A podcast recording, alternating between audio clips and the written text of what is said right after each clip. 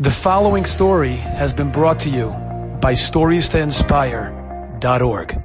I had this couple in my shul. They were trying to have children for about seven, eight years. Couldn't have kids. They tried all different treatments. Wasn't working.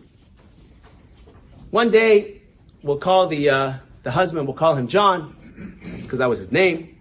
And uh, John is out in a restaurant one day in, here in Toronto, and he sees this rabbi long white beard. Looked like a very holy, angelic rabbi. And they struck up conversation.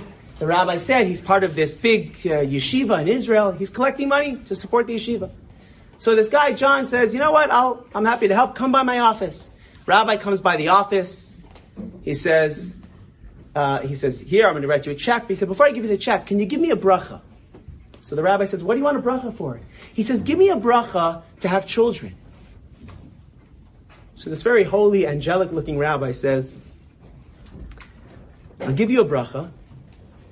By the way, this is one of those stories I'm just telling you that you hear and you're like, yeah, yeah. But only because it happened to me, like I witnessed the thing, I could say like, this is, yeah, a true story. He says, I'll give you a bracha on one condition.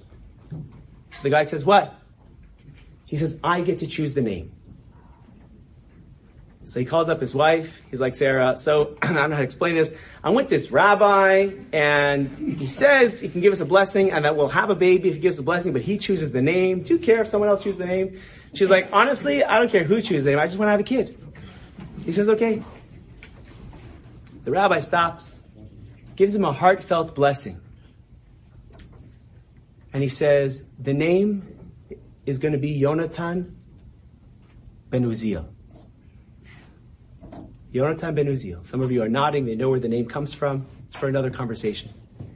Yonatan ben Uziel. He said, you're going to have a baby before Hanukkah. It's going to be a boy, and that has to be the name. He says, okay, thank you. you know, here's the check. Nice knowing you. A few months later, this guy John sits down with me. I'm the rabbi, whatever. We have a relationship.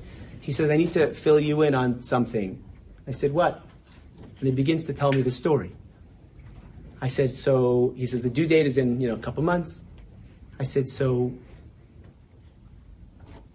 what, like, what, what can I help you with?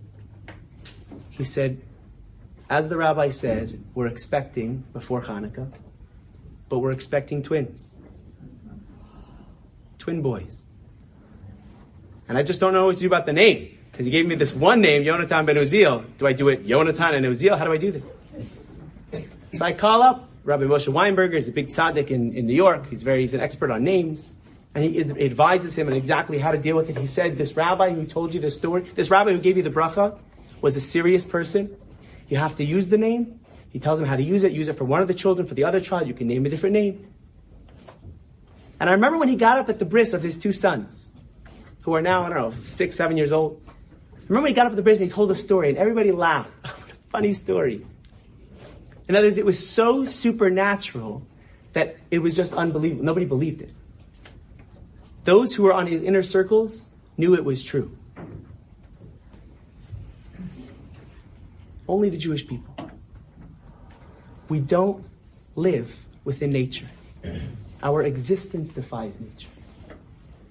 Not just as a nation, but as individuals.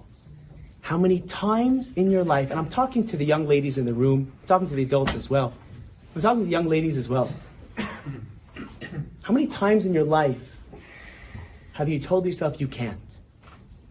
How many times in your life have you said to yourself, I'm not, I'm not, not this and I'm not that, I'm no good and I'm not and I can't and I won't and it's not me and maybe somebody else, not smart, not funny, not talented, not, not, not, not, not, and I can't, can't, can't, can't, can't. Maybe in nature, you're probably wrong anyway, but maybe in nature you can't. Maybe. But you're a Jew! Jews define nature! We don't live in the natural world. There is nothing you shouldn't try. If there's something your heart wants and you know it's the right thing and it's a healthy thing, and it's what the Almighty wants from you, then do it! Yeah, but I can't do it. It's not me. No, let Hashem decide if you can't. But a Jew does anything because we defy nature. We have to see that within us, that we have the power. Don't limit yourself by nature. Don't limit yourself by what you think are your deficiencies. You try. Let Hashem do the rest. Enjoyed this story? Come again. Bring a friend. Stories to inspire.org.